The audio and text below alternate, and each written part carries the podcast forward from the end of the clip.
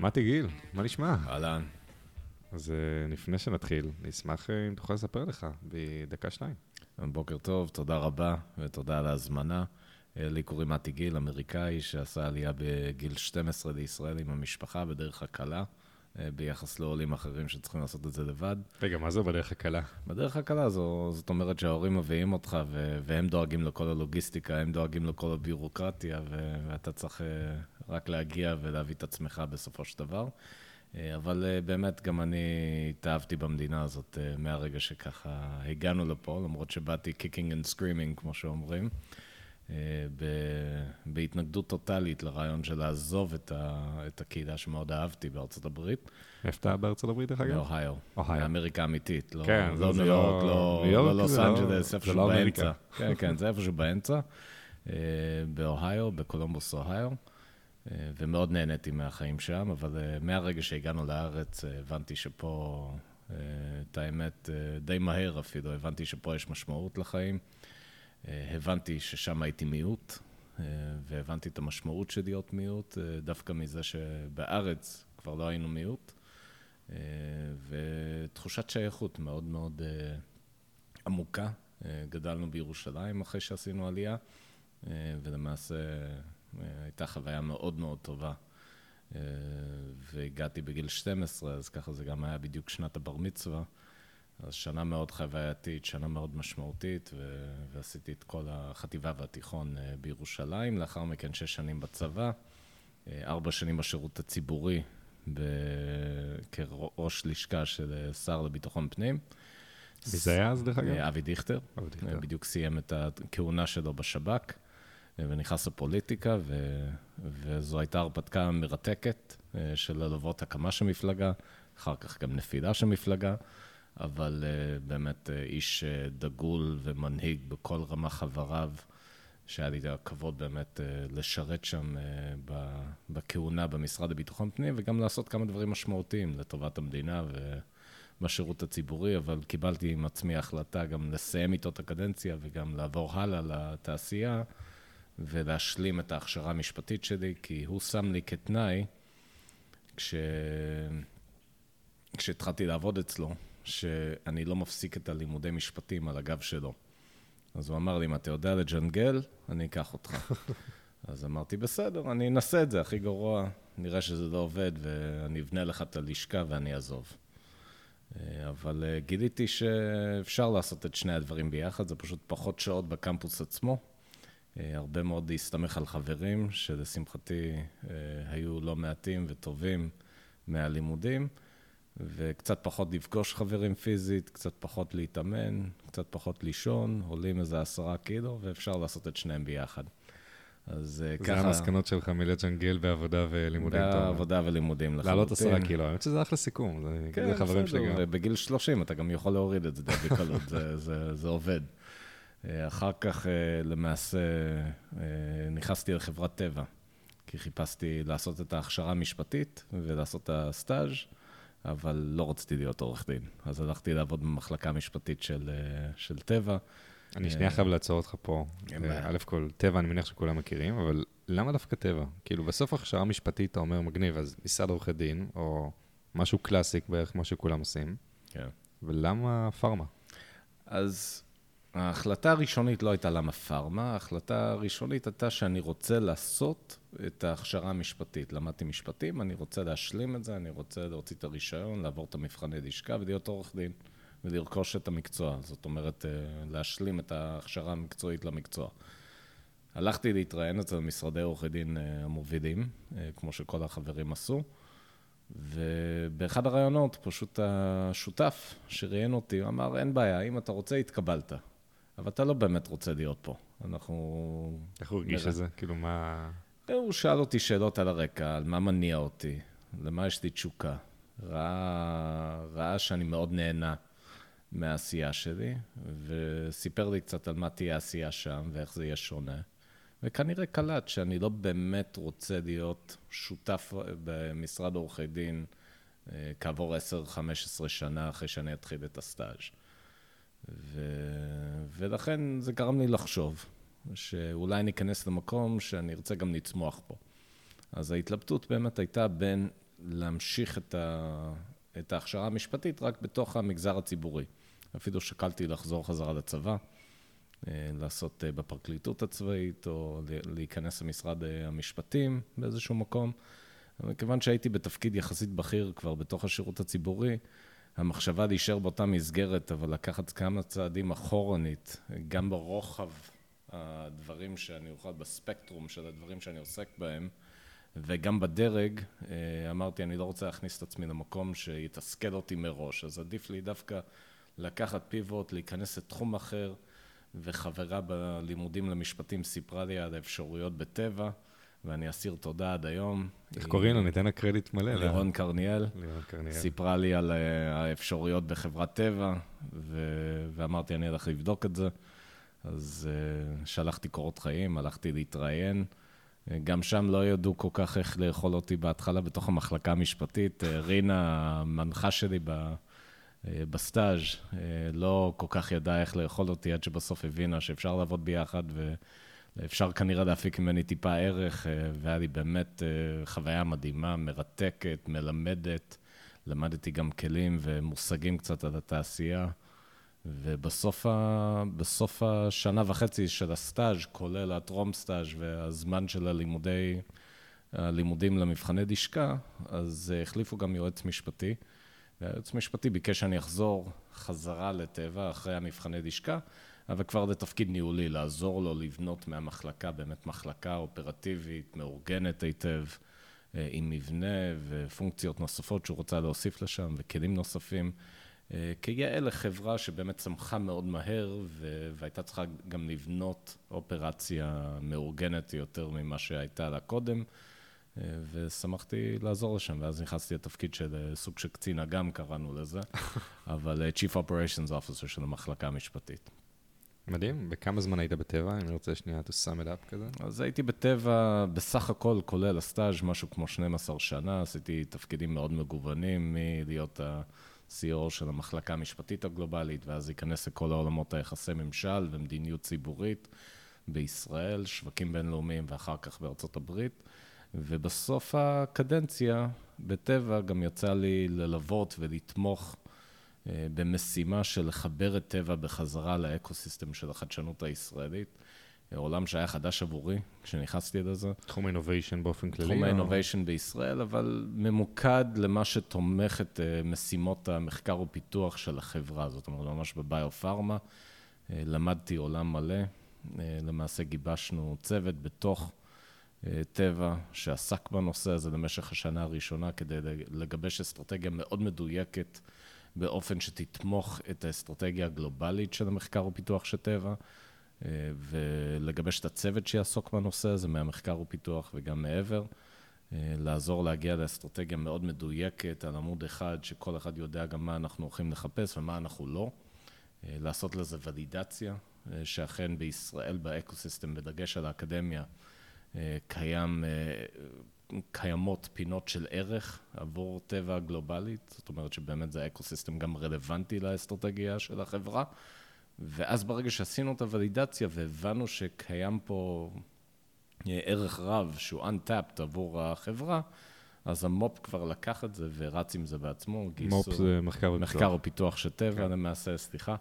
אה, גייסו כבר מישהי אה, בשם דוקטור דנה ברון, שהלכה ונכנסה לתוך החברה והובילה אה, מיפוי ואוטריץ', ובאמת הובילה שיתופי פעולה אדירים עם האקוסיסטם היום, עם האקדמיה, ולמעשה מהפכה שלמה מהרגע שנכנסנו. לזה ב-2018, בעקבות המשבר שטבע עברה, ועד היום, כעבור שלוש, שלוש, שלוש וחצי שנים, באמת מהפכה ענקית בצורה שבה טבע... עובדת עם האקוסיסטם בארץ, והיה לי הכבוד גם לתמוך את הפרויקט הזה, וזה הוביל אותנו גם להקמה של איון לאבס, אה, כדי להכניס כלים של אה, טכנולוגיות חישוביות לתוך המחקר ופיתוח של טבע, אה, לכן ראינו בהזדמנות הזאת של מכרז ממשלתי, שיבוא ולתמוך ב-AI, ב-artificial intelligence, בינה מלאכותית, בפיתוח וגידוי של תרופות חדשות, ראינו את זה כהזדמנות שטבע תוכל גם להכניס חלק מהכלים האלה לתוך המחקר ופיתוח החדשני של טבע, וקיבלנו עם עצמנו החלטה שאנחנו רוצים להיות שותפים למעבדה כזאת, ולאט לאט גם אה, השותפות הזאת הפכה להיות יותר ויותר מורכבת, והיה ברור שנדרש אה, ניהול שיודע גם לנהל בריתות וקואליציות, ולכן אה, זה היה נראה לי כהזדמנות טובה לעשות משהו עם שליחות, לעשות משהו עם הרבה מאוד משמעות, גם אתגר, אבל שמביא חלק מהכלים ש... שאני אוהב לעסוק בהם לשולחן, ולכן החלטתי לעבור הלאה והתאהבתי באנשים שבנו את זה. אז uh, לכן קיבלתי עם עצמי ההחלטה לעבור הלאה ו... ולהיכנס לתוך הנושא. אז נראה לי כל מי שעכשיו צופה בפרק הוא מתי גיל, CEO of Labs. עכשיו, דיברנו כל הזמן הזה על מה עשית עד עכשיו, אבל בוא נדבר על מה אתה עושה היום. זאת אומרת, מה זה Labs? אז Ion Labs זה למעשה מעבדת חדשנות שזכתה במכרז של הרשות לחדשנות וישראל דיגיטלית להקמה ותמיכה בסטארט-אפים בעולמות של בינה מלאכותית בגילוי ופיתוח תרופות חדשות, וכל הכלים החישוביים זה למעשה מחבר בין עולמות המתמטיקה והכלים החישוביים עם עולמות הפיתוח תרופות הוותיקות יותר. עכשיו, איון לבס קם אה, בשתי מטרות. אחת, כדי להביא להתקדמות משמעותית בכלים הטכנולוגיים החישוביים בפיתוח תרופות, זה פוטנציאל שכל התעשייה מזהה אותה, גם תעשיית הפארמה וגם תעשיית ההייטק, כמו אמזון, שהם שותפים אצלנו, שמזהים את הפוטנציאל של העולמות החישוביים ושירותי ענן להשפיע אה, בצורה שתקדם גילוי של תרופות חדשות, מותאמות יותר אישית, בתהליכים מהירים יותר, זולים יותר גם, אה, מוטבות יותר לאנושות. אה, כולם מבינים את הפוטנציאל, אבל זה פוטנציאל שעוד לא מומש. אז לכן איון לאבס קם במטרה הראשונית, קודם כל להביא להתקדמות, ולכן בנינו בשותפות אה, סינרגיה שלמה של חברות פארמה שעובדות יחד, כולל מתחרות, יחד עם חברת הייטק מובילה אמזון, יחד עם קרן הון סיכון שמביאה את המומחיות של, אה, של השקעות והקמה של חברות וליווי של הקמת חברות עד לכדי אה, הצלחה עסקית. וגם talent, talent pool מישראל, אבל גם גלובלי, שבתעשייה שלנו הטאלנט פול חייב להיות גלובלי באמצעות מנוע צמיחה, מנוע R&D, שנקרא BioMed X, שעוסק בנושא הזה כבר בגרמניה, הבאנו אותם כחממה לעשות אדפטציה למודל שלהם בתוך איון לאבס, כדי להביא אנשים מכל העולם שיבואו לעסוק בישראל. בעולמות של אה, פיתוח תרופות באמצעות בינה מלאכותית. המטרה השנייה שלשמה קמנו, זה באמת לעזור לפתח פה את התעשייה בישראל. למשך שנים אה, ממשלת ישראל אה, ניסתה, ללא כל כך הצלחה גדולה, לבנות פה תעשיית פארמה משגשגת, כמו שיש לנו תעשיות בפינטק, בסייבר, אפילו בתחום הרכב. לשמחתי, הממשלה עשתה משהו נכון לפני מספר שנים, כאשר היא פיתחה אסטרטגיה שנקראת Bio-Convergence. זאת אומרת שהם ימקדו את המאמצים לפתח את תעשיית הפארמה בישראל בעולמות שבהן אה, מדינת ישראל חזקה. זאת אומרת, בדיוק במקומות שבהם התעשייה גם הולכת לשלב יותר בינה מלאכותית לתהליכי פיתוח תרופות, זה בדיוק המקומות שבהן מדינת ישראל גם חזקה בהם, בעולמות ה-AI, Machine Learning. וכל העולמות החישוביים. ולכן היא החליטה לפתח אסטרטגיה שלמה עם כלים, לבוא ולהשקיע בעולמות של, אה, שהתעשייה, הפארמה, פוגשת את העולמות החישוביים והמתמטיים.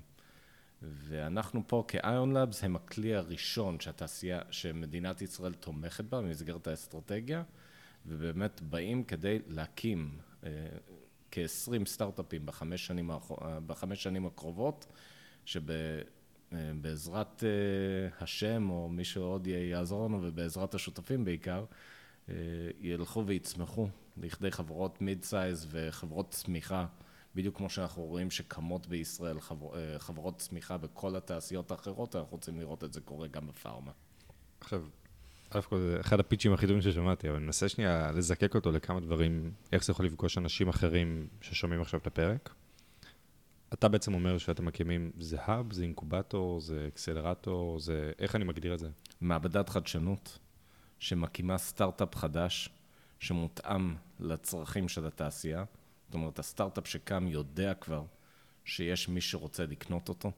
זאת אומרת, יש מי אני... שרוצה לשתף איתו פעולה.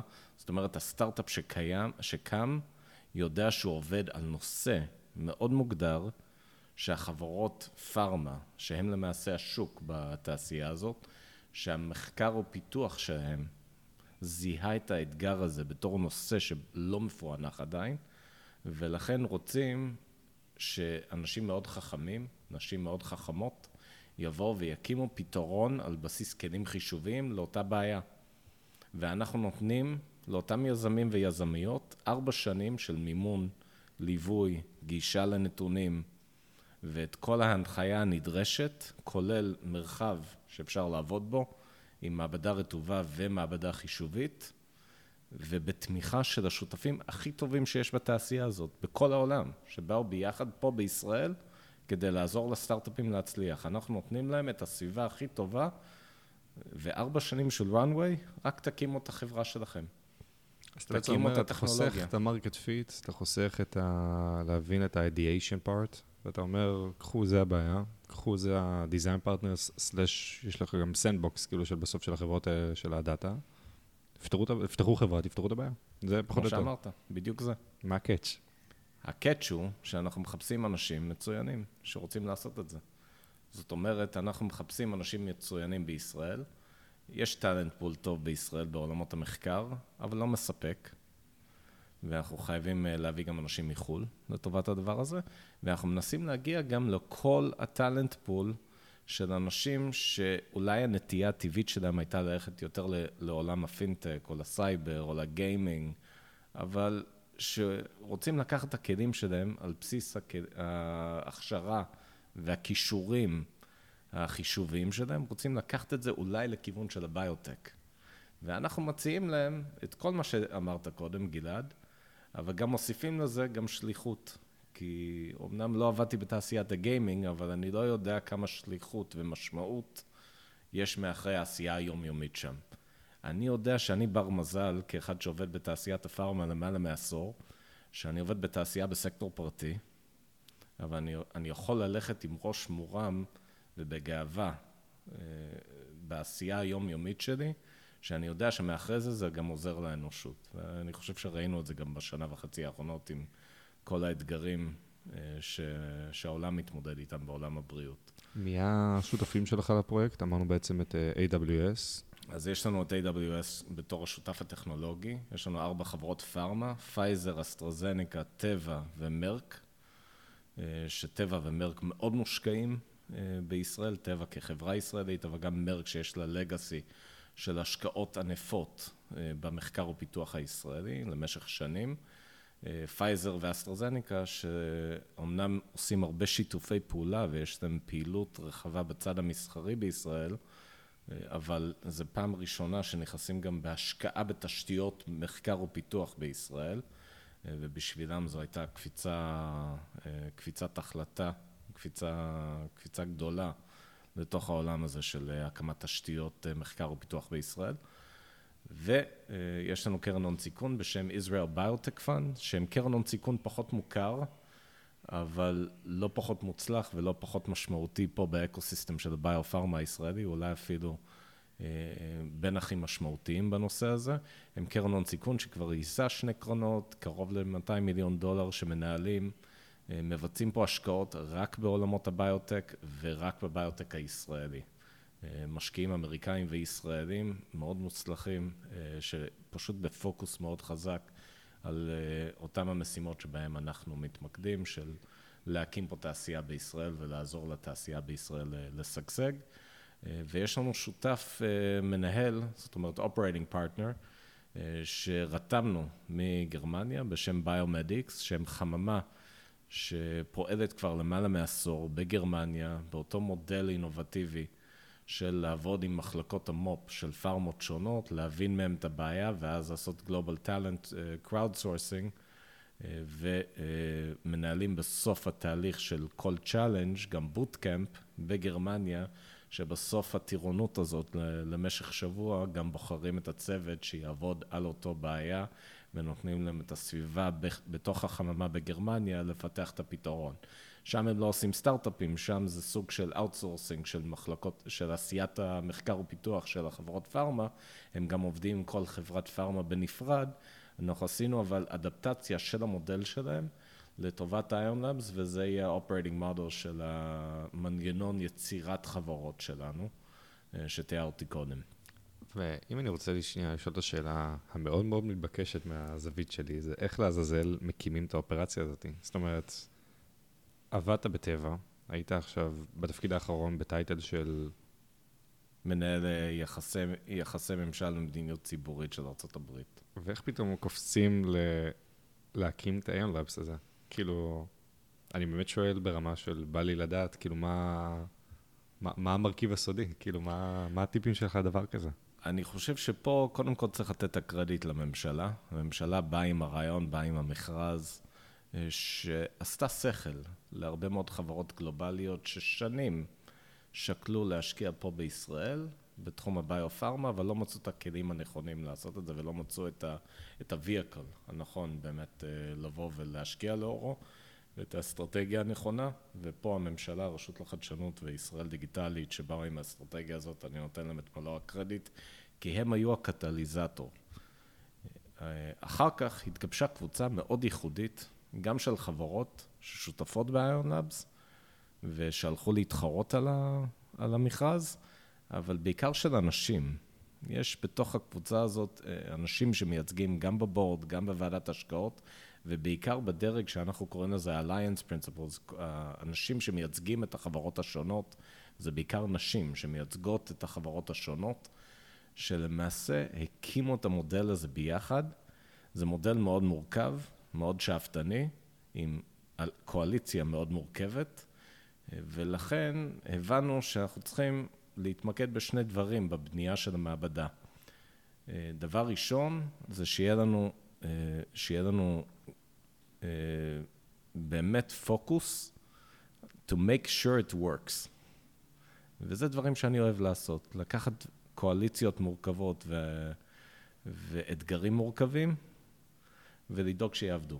איך אתה אבל בונה את זה? זאת אומרת, איך אתה יוצר את המנגנון, אפשר להגיד, בקרה על כל הדבר הזה, מהזווית שלך? הרבה מאוד פוקוס, והבנה של, של עיקר וטפל. זאת אומרת, אה, בנינו מהשנייה הראשונה שזכינו במכרז, הבנו ששנת 2021 תהיה שנה של setup, של הקמה, ולכן עבדנו במספר צירים במקביל, חמישה צירים במקביל. הציר הראשון היה הציר המשפטי, הסכם מייסדים בין כל החברות, שחלקם גם מתחרות, הסכם מייסדים שבא ומגדיר בצורה מדויקת מה הזכויות ומה החובות של כל אחד מהצדדים לשותפות. זאת אומרת, תיאום ציפיות, אפשר להגיד באיזשהו מקום. תיאום ציפיות, תיאום ציפיות אה, בין, אה, בין מחלקות משפטיות של קורפרטים ענקיים. אה, לשמחתי, שמנו לוחות זמנים להגיע להסכם. של שלושה חודשים, וגם עמדנו במיילסטון. וואלה. שמבחינתנו זה גם היה סוג של אה, מבחן לעצמנו, שבאמת הקואליציה הזאת יכולה לתפקד. כי אנחנו מבינים שאנחנו רוצים להשיג משהו ביחד, ולכן אה, משסנים מותניים ו... ונכנסים לעובי הקורה ומלבנים את הסוגיות הפתוחות ומגיעים להסכמות ופשרות איפה שצריך. אז את כל התשתית המשפטית באמת התמקדנו דבר ראשון. במקביל, התחלתי לעבוד על בנייה של צוות. אה, הצוות אה, מאוד קטן, ממוקד ומדויק. איך הגעת לצוות, או איך הבנת מי האנשים שאתה צריך? קודם כל, כמו שבנינו צוות גם בלשכת שר לביטחון פנים, זה מתחיל מזה שאתה מתאר ומנסה לשרטט על הנייר אה, מה סוגי הכישורים שצריך ומה סוגי התפקידים. אז אני הבנתי קודם כל, גם בגלל ההיעדר הרקע המדעי שלי, אה, וגם השותפים כמובן הבינו את זה, אה, שהכי חשוב זה יהיה לגייס CTO שיהיה האוטוריטה המדעית והטכנולוגית למעבדה, ויהיה למעשה השותף שלי בניהול של המעבדה, ו... ולשמחתי הצטרף אלינו דוקטור יאיר בניטה, שהוא אוטוריטה לכל דבר בעולם הזה של פיתוח תרופות באמצעות כלים חישוביים. וההסכמה שלי איתו, איש שאגב מרתק לראיין בעצמו, וההסכמה שלי איתו זה שאתה תהיה האוטוריטה המדעית והטכנולוגית של המעבדה, ואני אדאג שתוכל להתמקד במדע.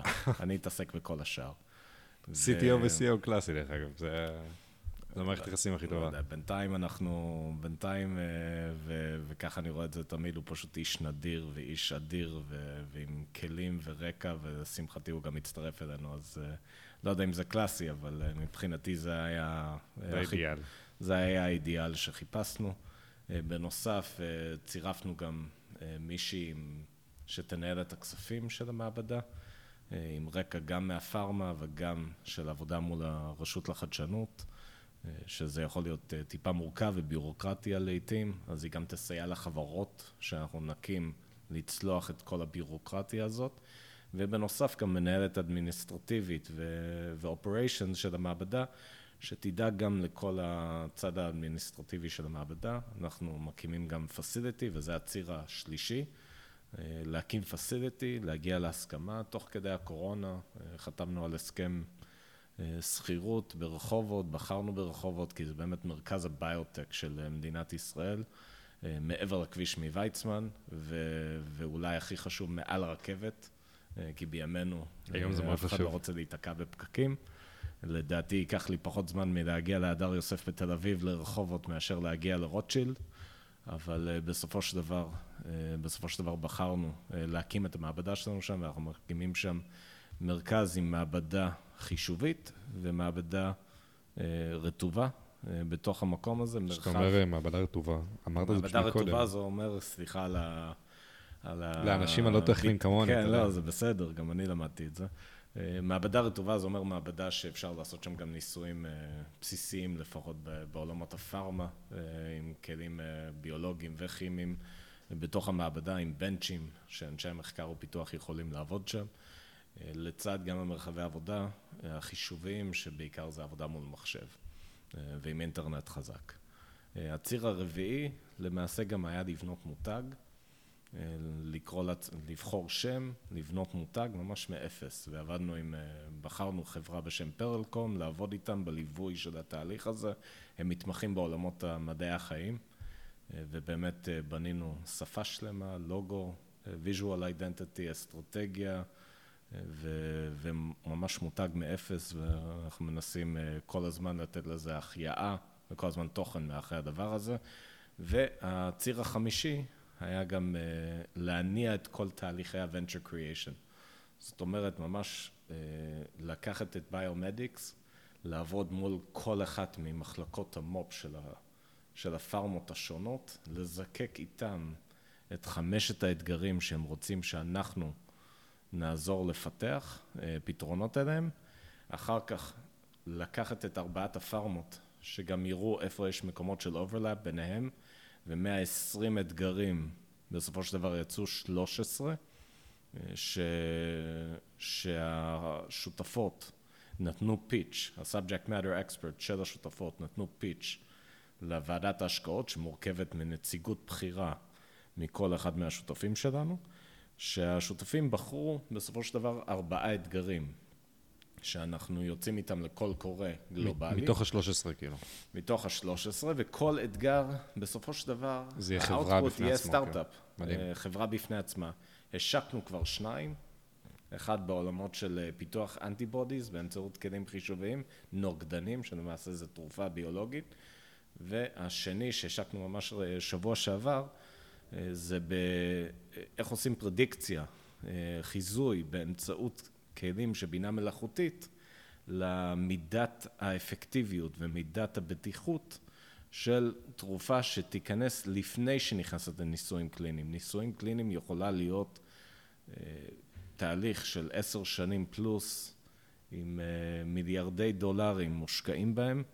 אה, פה באמצעות הפלטפורמה שאנחנו רוצים להקים, אנחנו נדע גם לזהות איזה תרופות לפני שנכנסות לניסויים הקליניים יכולים להיות יותר בטיחותיים וגם יותר אפקטיביים, שזה כמובן יהווה ערך גדול עבור התעשייה.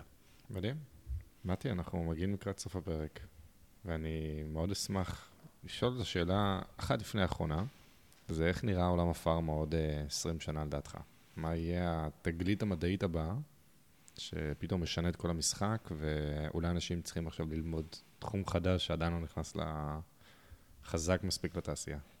אני חושב שעולם הפארמה יותר ויותר ישלב כלים חישוביים וטכנולוגיים לתוכה. אה, תעשיית הפארמה היא בין האחרונות בעולם שעוברת מהפכה דיגיטלית. אה, זה גם הגיוני מאוד, אה, מכיוון שאנחנו שמרנים מאוד עם מה שאנחנו מכניסים ומרשים לעצמנו להכניס לגוף שלנו ולרפות. יש תהליכים רגולטוריים מאוד מורכבים שבאות לבדוק כל טכנולוגיה חדשה ותרופה חדשה לפני שהיא מאושרת לשימוש. ראינו בקורונה איך אפשר לנוכח צורך, צורך לקצר את התהליכים האלה, כשהגב על הקיר ואתה בתקופת חירום, אה, באמת לקצר את התהליכים בלי לעגל פינות. אבל, אה, אבל אנחנו נראה יותר ויותר את הכלים החישוביים האלה עושות מהפכה בצורה שבה מפתחים תרופות, ואנחנו רוצים להיות חלק מזה, חלק קטן מזה ב-ion labs, ושמדינת ישראל תהיה במרכז של המהפכה הזאת. מדהים. ואם אני רוצה לסיים, שאלת הסיום הקבועה שלי, זה טיפ שלך לכל מי שמאזין. לא בתחום פארמה, לא בתחום של uh, עריכת דין, משהו מהעולם שאתה ממליץ, אחרי שלמדת מניסיונך הרב בהרבה מאוד תפקידים, לאנשים צעירים בתחילת הדרך. אז אולי אני אגיד שתיים ברשותך? בטח. דבר ראשון, תמיד יש אתגרים בעבודה.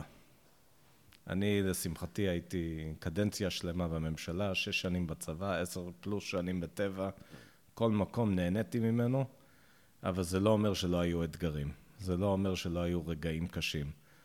לא כל כך מהר לטרוף את הכלים, גם טיפה לשנס מותניים ולעבור תקופות קשות ו- ולהבין ש- שלא הכל, לא הכל ורוד ולעבור משברים, לפעמים גם אפשר לצמוח מהם, אז לא כל כך מהר לטרוף את הכלים ולעבור עבודה. כי נהיה תקופה קשה, או נהיה בוס קשה, או נהיה משבר בעבודה או אווירה לא נעימה. לפעמים גם דווקא מתוך האתגרים האלה אפשר ללמוד הכי הרבה. הטיפ השני זה לעבוד עם, לעבוד עם משמעות ושליחות.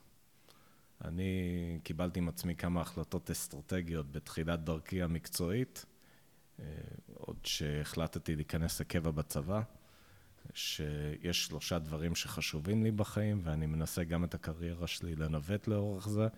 אחד זה לחיות בישראל, כאמור, אה, עשינו עלייה כשהייתי בן 12, ומאז אני בוחר להמשיך לחיות בישראל. הדבר השני היה להקים משפחה פה בישראל, אשתי חגית ואני מקימים פה עם שלושה ילדים בינתיים, אנחנו מקימים פה בית לתפארת. והדבר השלישי היה תמיד שהעשייה שלי תהיה מאחורי המשמעות ושליחות. אז בין אם בשירות הציבורי, שבה זה כמעט goes without saying, לשרת את המדינה, לשרת את העם היהודי, אבל גם בסקטור הפרטי מצאתי שאפשר לעבוד עם הרבה מאוד שליחות, הרבה מאוד משמעות מאחורי העשייה היומיומית, ואני משתדל שתמיד כל תפקיד שאני לוקח על עצמי, אה, זה מה שיניע אותי. פשוט הרגשתי, מעבר לעשייה ולמטרה שבדבר הזה, זה גם מה שמוציא את הכי טוב ממני. ואת העשייה הכי מקצועית, הכי, הכי טובה ממני, ולכן אני תמיד בוחר להגיע למקומות האלה. מדהים. מתי, תודה רבה. אני מקווה שכל הטיפים שלך וכל מה שאמרנו בפרק יגיעו לכמה שיותר אנשים, ואני מניח שלאנשים יהיו שאלות אם ישמעו את הפרק הזה, אם זה בסדר שיפנו לך בלינקדאין או כל פלטפורמה אחרת, נראה לי שהם ישמחו. מוזמנים גם בלינקדאין ובכל פלטפורמה, ולמי שמתעניין להיכנס לעולם הפארמה, תסתכלו ב-ionlabs.com על האתגרים שלנו, תבואו לגשת, ואם יש לכם שאלות, אל תהססו לפנות אליי. אנחנו מחפשים את האנשים הכי חכמים, גם מעולמות שלא קשורות לפארמה בהכרח, ממדעי המחשב. תבואו ותפנו אלינו, ונשמח אה, לדבר איתכם. בפרק הבא.